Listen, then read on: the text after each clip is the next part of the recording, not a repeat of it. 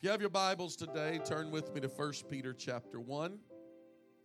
And I'm going to just read a couple verses here from 1 Peter. These are not strange scriptures, they're very familiar, and some of you will perhaps know them by heart as we read them this morning. 1 Peter chapter 1. I'm going to read verse 6 and 7, but I'm actually going to preach this uh, beginning verse number 1. I'm going to I'm going to teach, preach, preach, whatever you want to call it this morning from this, the first few verses of 1 Peter chapter 1. Let's start with verse number 6, reading today. Read aloud with me, if you would. Wherein ye greatly rejoice, though now for a season, if need be, ye are in heaviness through manifold temptations. Are you reading with me? I must be going deaf. Verse 7 that the trial of your faith that sounds better. Being much more precious than of gold that perisheth, though it be tried with fire, might be found unto praise and honor and glory at the appearing of Jesus Christ. I'm going to preach for a little bit today, teach a little bit today, whatever you may call this, on the trial of your trial of your faith. Father, help us this morning to speak what you have laid upon my heart. Impact and impart to this congregation today, Lord, what you have imparted to me this week. Speak to every heart, every mind, every person that's walking through a trial. I pray, Lord, that the light of the glory of God comes on every person that is facing a trial. I pray, Lord, that you give them understanding of the reason and the purpose. Every person, Lord, that, that may misunderstand the trial, I pray today the light of your glory helps them recognize what you're working in their life. In Jesus' name. Amen, amen. I want to begin this morning by taking an expository look, if I may, uh, at these first few verses in 1 Peter chapter 1. Peter here begins by introducing himself in the first verse, second verse, third verse of this passage. Peter begins by giving a brief description of his calling. Peter, an apostle of Jesus Christ. And he goes on to say that he is an apostle of a specific group. And I, this is important because I want us to catch the wording that he uses here in how that he describes who he is an apostle to and the purpose of his apostleship and what it means to these people of that day. He says he is an apostle to the strangers that are scattered throughout. Everybody say the word strangers. He is an apostle to the strangers that are scattered throughout. Now, he uses the word strangers here. It's not the only place that the word strangers is used in the scripture. The scripture says that we are strangers, that we are pilgrims, that we are foreigners, if you please, passing through. Now, this is significant to the church today, and it's going to the lights of this word stranger may come on a little more clearly as we move through this text in the next few moments in laying the groundwork for what I want to speak to you today. But it is very clear that there is an opinion of the apostle as he is speaking to them because if they do not consider themselves strangers, he's saying, I'm not your apostle. Now, this is important to us today because so many people in today's society and in this world take up residence here and fail to understand that the Lord has called us out of this world and that we are to view this world not as a resident of this world, but as a pilgrim that is passing through. That we are a stranger in this world. We are not a resident to this world because if we become a resident of this world, then we uh, take on uh, everything in life, become surrounded in this world. So the apostle here is laying some groundwork of, of recognition that uh, regardless what happens to us in this strange land, that don't take it too personal because this world is not our home.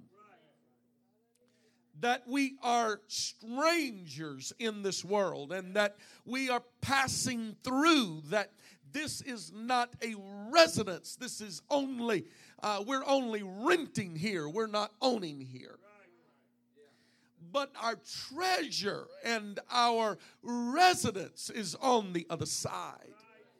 And so, as we approach life, we have to approach life with the understanding that the here and the now is temporary. As a stranger approaching a, a territory that is not his home. My wife and I and Sister Cheryl made a trip out. We made a flying trip out to uh, Seattle, Washington a few weeks ago. And we got there, and I'm going to tell you everything I'd heard about the Northwest was uh, the half has not yet been told. It's absolutely one of the most beautiful places on the planet. I do believe one of the most beautiful places that I have visited. We were there in the city and uh, driving through Seattle, and it is a beautiful city. In the downtown area, it is the evergreen country, the spruce trees, the uh, the firs, the uh, all of the evergreens that, uh, that, that carry uh, the weight and, and, and so many trees. Cheryl kept saying, I can't believe that we are in a city with this many trees. Now, there's so much more to Seattle than trees. But it's a beautiful, beautiful place because the greens are so different and, and they vary. And as we crossed over and saw the water and saw people that were fishing and boating and uh, taking uh, their leisure in water sports. You just, all you have to do is just lift up your eyes and you see the mountain ranges. And the amazing thing is, while it's 70 degrees in the city and people are on the water, you look up to the mountains, snow caps of the mountains and people are on the, the peaks of the mountains and they are snow skiing. So within just a few minutes of each other, you could choose to whether you wanted to water ski or snow ski. Mm, mm, mm. Beautiful, beautiful, very scenic, incredible. And we're driving through, and I'm changing lanes and looking, and people are honking their horns. And although the rental car said Washington, I was certain it would say Washington, and they would think I was a resident. And I exaggerate not to you that when I looked at the license plate, the rental car was not from Washington, but it said Texas.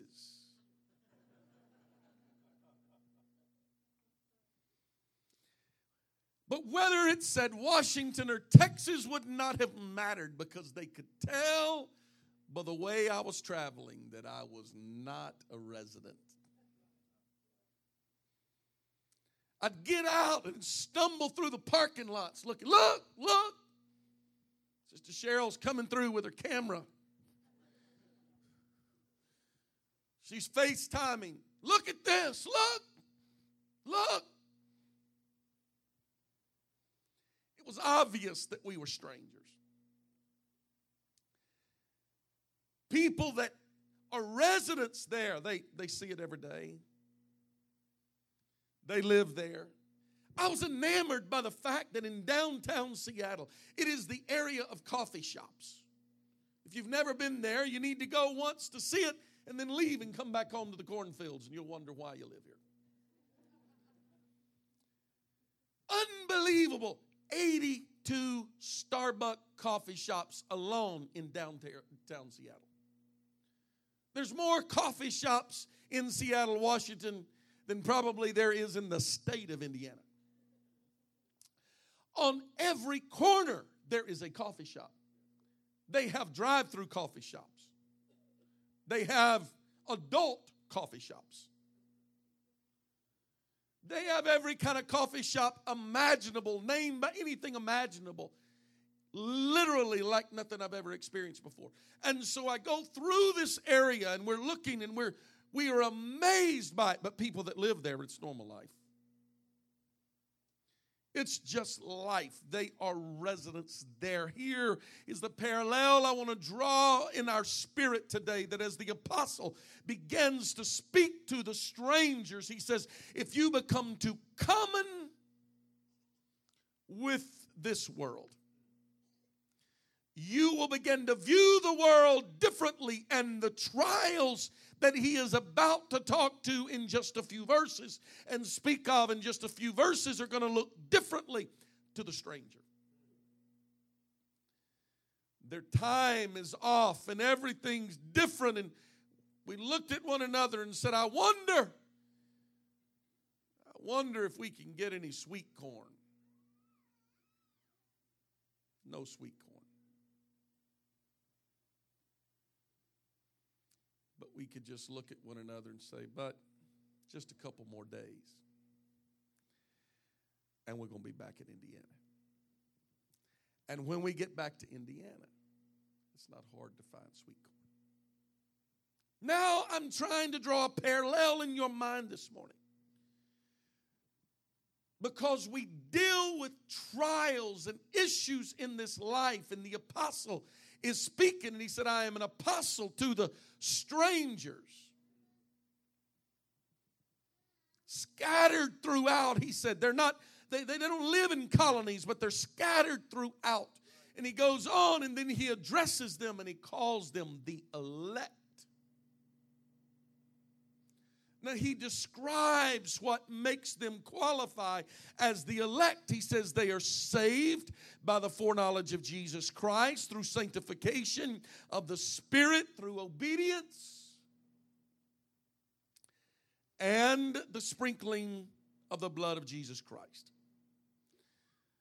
And now, after he lays the groundwork, the apostle greets them, and he greets them by saying, Grace be unto you and peace be multiplied. And then he begins to brag on Jesus. And he says, Blessed be the God and Father of our Lord Jesus Christ, which according to his abundant mercy hath begotten us unto a lively hope. Now, hope becomes the topic of the conversation. Are you with me this morning? The fact that Jesus Christ resurrected from the dead, he points out, is the very thing that gives us a hope and opens the door for an inheritance of our resurrection. And then he starts talking about that hope, and he begins to talk about the hope of that resurrection. And he says it is an inheritance that you and I are going to partake of the strangers, the pilgrims, the, the, the, the, the elect that has been washed in the blood, that now have a hope, that now have a promise, and that, that this Jesus Christ who gave us the hope. Uh, it is an inheritance that is incorruptible. Now, stay with me for a few more moments. Because as strangers walking through the land, we're looking around and everything is corruptible. There is pain, there is suffering, there is loss, there is heartache, there is there, there's there's more things than I have the time to mention this morning. And he said, all of these things are around us, but understand that that is not your inheritance. For you can lay up treasure here. You can build bank accounts here. You can lay up treasure here. And he's saying it's not going to bring you any joy in the end. All that's going to happen in the end is that the, the, the rust is going to come in and destroy it, and the moths are going to eat it up, and the fire will destroy it. And you're not going to do it. You're going to reach for it. Uh, the, the, the, wisest man uh, that the Bible speaks that ever lived said it's all just vanity and vexation of spirit. He said, You live and you work and you gain and you achieve, and it's vanity and vexation of spirit. Because when the corruptible things of this life are the things that we focus on and reach for and try to gain and want to get, it is going to do nothing but bring vexation in your spirit spirit, but when we approach this world, that it is not my home. I am a stranger here. I have an incorruptible inheritance on the other side. It is undefiled. And then the writer begins to say, and it fadeth not away. And then he uses a term. He said, It is reserved in heaven for you who are kept by the power of God through faith unto salvation, ready to be revealed in the last time. And then verse 6 comes. Watch what he says now in verse number 6 wherein ye greatly rejoice. The world doesn't rejoice. Residents can't rejoice in it. People who have made the world this home can't rejoice in it. People who feel like they are a resident here can't enjoy it. They Wall Street falls and they commit suicide. The bank account fails and you can't get along with them. A job cutback causes them to lose their victory.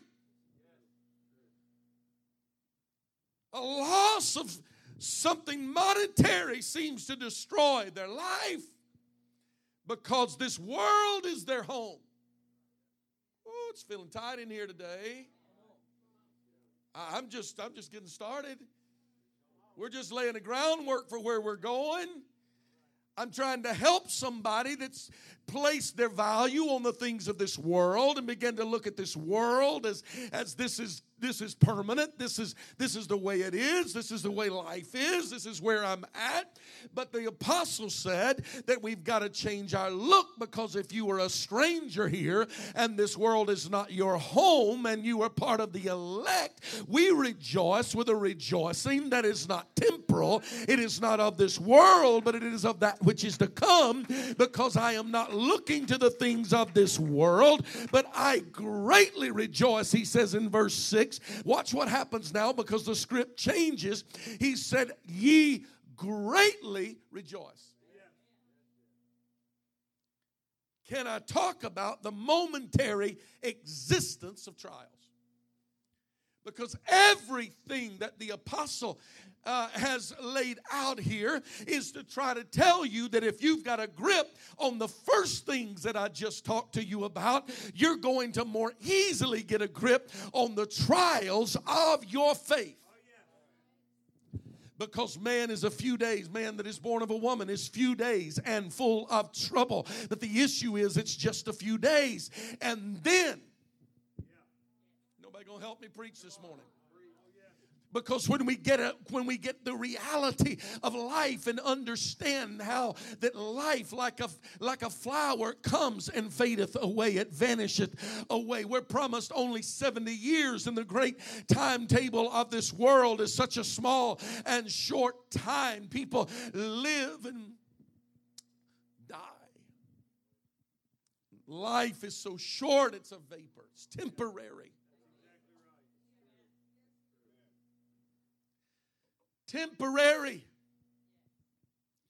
And so the Apostle Peter here is trying to cause us to jar us into view and say, now if you get these other things right, you're going to be able to deal with trials in a different way. That's why some folks that don't place so much value in this life here, but places value on the other side and says, I won't lay up treasure here, but I'll lay up treasure in heaven.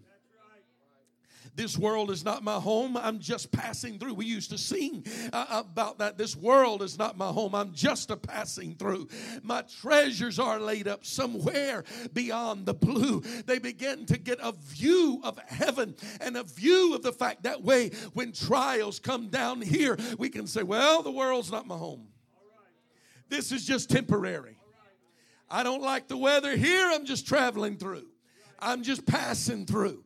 It's just temporary. Heartaches here, I'm just passing through. And so then the Apostle Peter begins to lay the groundwork for our text. As he has laid all of this out, he says, Wherein ye greatly rejoice, because we have a knowledge of all the things that he said at the beginning. And now, our text, he begins to describe. He says, Though now, for, verse 6, though now for a season, can we get that on the screen behind me? Though now for a season. Everybody say it's a season? You know the thing about seasons? They come and go, they pass. Seasons are not permanent. Seasons are not permanent. Seasons come and seasons go. Though now for a season, if need be, ye are in what? You're in a trial. You're weighted down. But remember, I'm just a stranger. I'm just a pilgrim. If need be, ye are in heaviness through manifold temptations. Many temptations, multiple temptations. And then verse 7 that there's a purpose to it all. Are you ready? That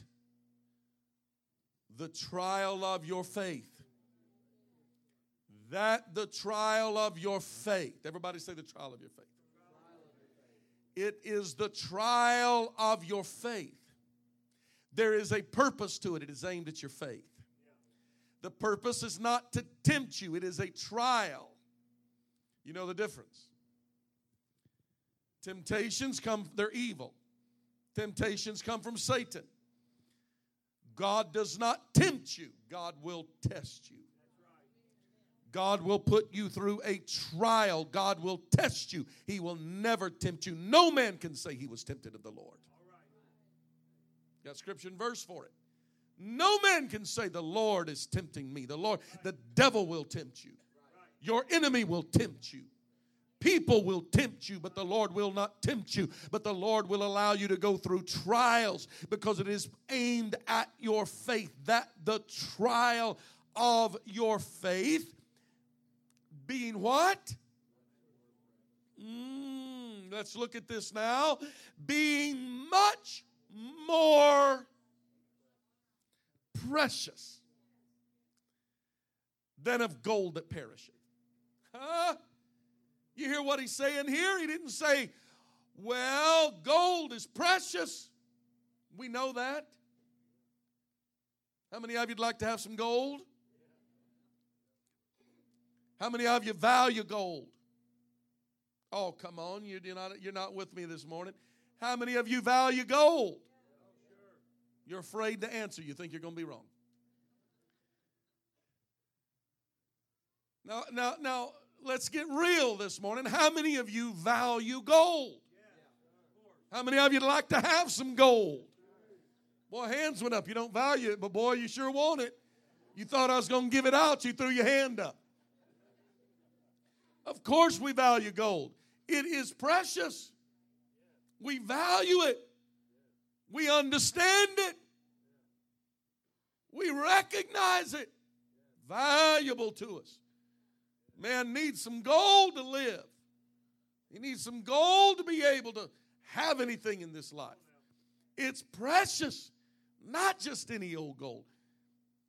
How many of you want fool's gold? No, no, no. We want real gold. Matter of fact, we want gold that's been tried in the fire. We want gold that has been through the fire. You know how they purify gold? They heat the gold and they pull all of the impurities out. And the more it has been heated and the more purity comes out of it, the more valuable it is. Now the apostle tries to get our attention and he said that the trial of your faith the trial that you're going through being much more precious than that of gold that perisheth, because gold will perish, though it even be tried with fire, might be found unto praise and honor and glory at the appearing of Jesus Christ.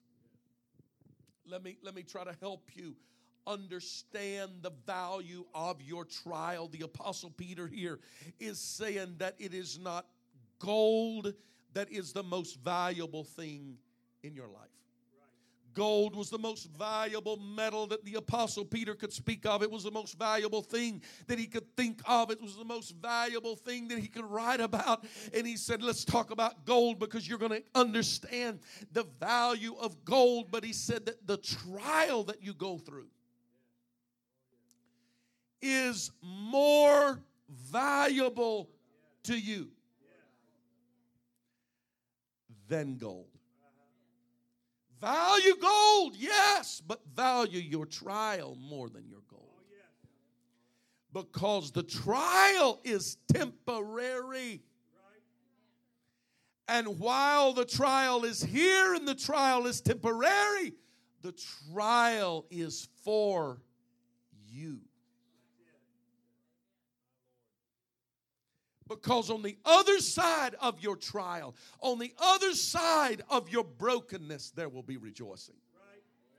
On the other side of your trial, there's going to be a benefit. On the other side of your trial, you're going to understand the purpose of what you're having to go through. Come on, church, we got to get heaven in view. We've got to understand this world is not my home. The pain, the sorrow, the discomfort, all of the hurt and the failure and the faults and everything that I go through, it's just temporary. I'm just passing through. But I understand that everything works together for the good to them that love God and are the called according to his purpose. The trial is working for your good. The test is working for your good. God is setting things up for your future. I wonder if anybody in this house could just lift up your hands where you are and thank God for your trial because it may be the trial of your faith that is saving you. It is the trial that is making you, it is your trial that is perfecting you. When we get on the other side of the trial, we're going to understand that our trial is important to us. Because without a trial, you know what? You're going to try to make it on your own. Without trials, you can come to church and praise God and leave and go do whatever you want to do, but the trial will make you call on God. The trial will make you show up to church on Sunday. The trial will make you change what's wrong in your life and fix it. The trial will cause you to walk away from the old world and walk into something that is new. The trial, the brokenness in your life will cause you to turn to the Lord. I don't know many people that are wealthy and, wealthy and increased with goods and healthy and everything going right in their life that run to Jesus. But most of us, after we've tried everything and everything has failed, then we turn to Jesus. I'm not preaching against that. I'm just saying it doesn't have to be that way. But for most of us, when we've tried this world and this world disappointed us, then we ran to Jesus. When we tried alcohol and we tried drugs and we tried everything possible and we found out it will fail us, it will destroy us, we turn to Jesus and understand that's where my help comes from.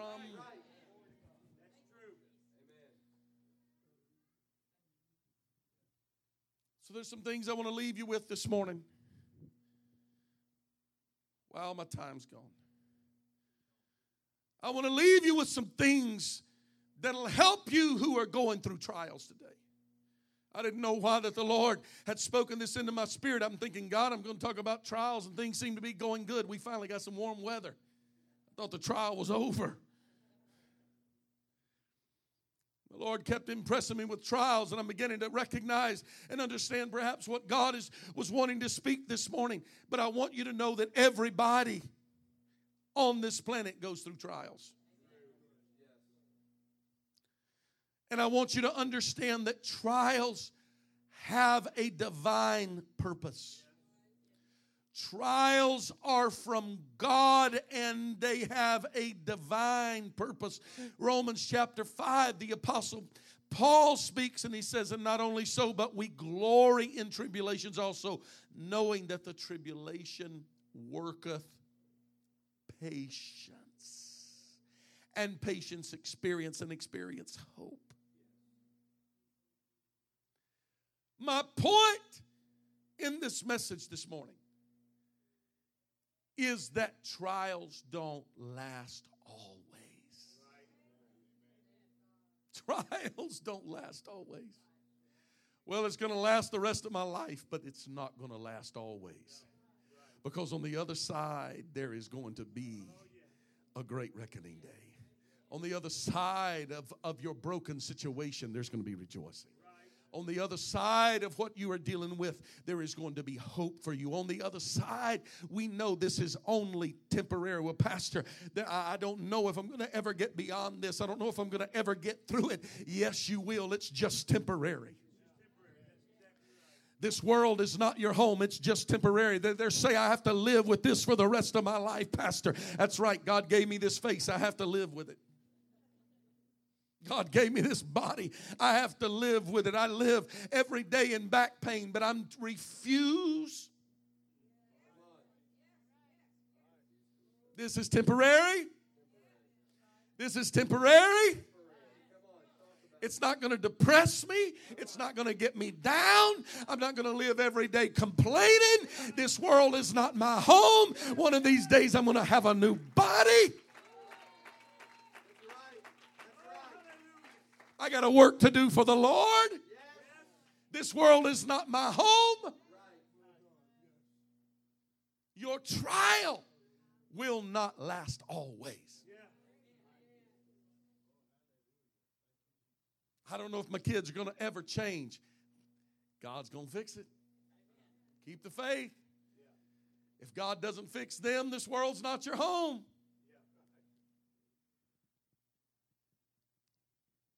Let me leave you with a couple more things since I'm going to preach a while. Your trial is controlled by God.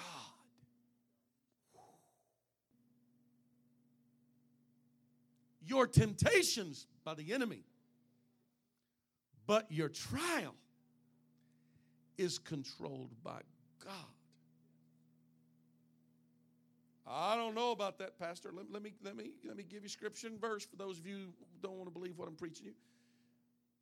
Paul's first letter to the church at Corinth in 1 Corinthians chapter 10, verse 13, he said, There hath no temptation taken you, but such is common to man. Look at your neighbor and say it's common. But God's faithful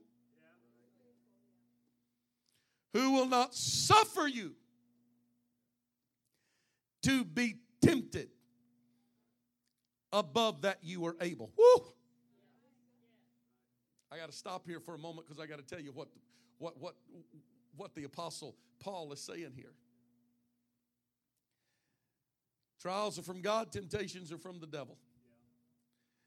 But God is even in control of the magnitude of the temptation.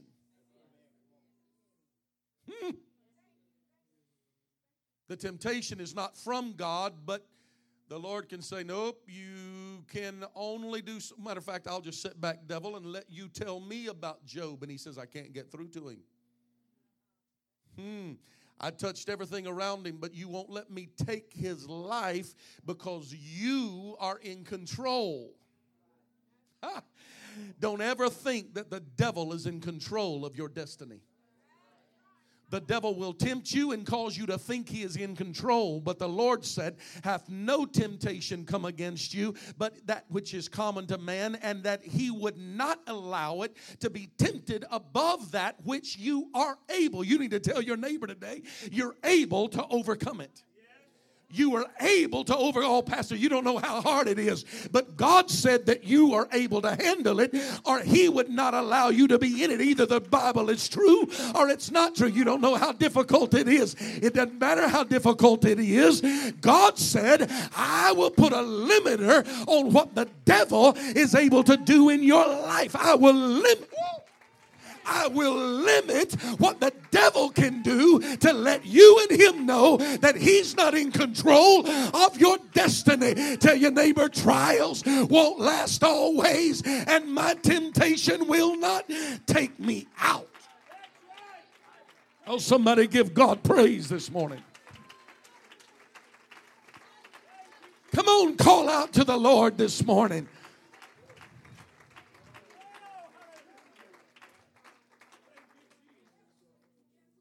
Devil cannot touch your life.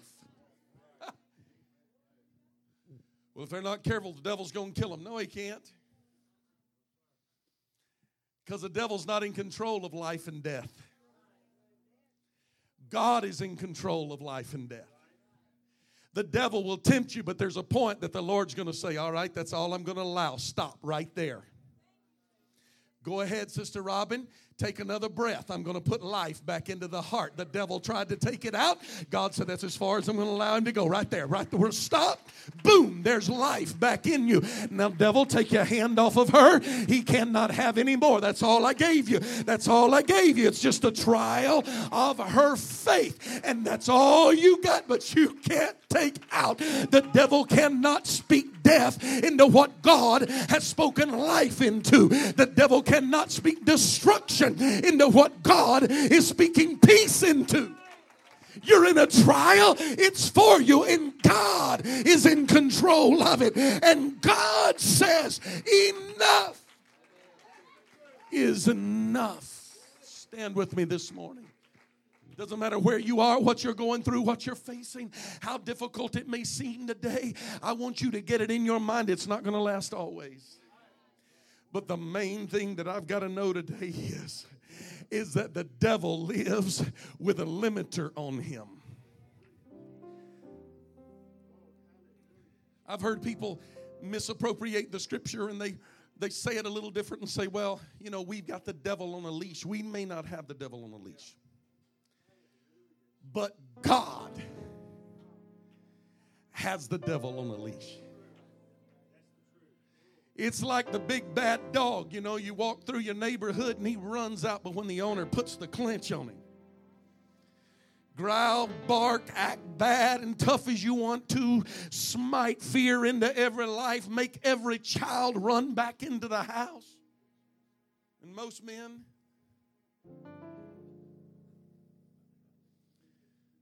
God, uh, God says, but you're going to go so far. Stop. That's all you got. Because God is in control. Here's what the Apostle Paul said in 2 Corinthians Pastor, you don't know what I'm going through. Every every trial of your faith comes with the grace of God to be able to bear it. Paul wrote his second letter to the book to, to Corinthians in the 12th chapter in the 9th verse, 9th verse, and he said unto them, My grace is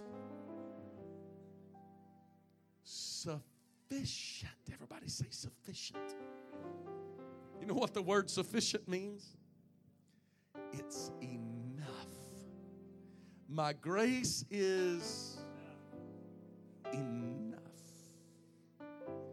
for you. Can I get that on the screen? Second Corinthians chapter 12, verse 9. Is it up? Is it up there?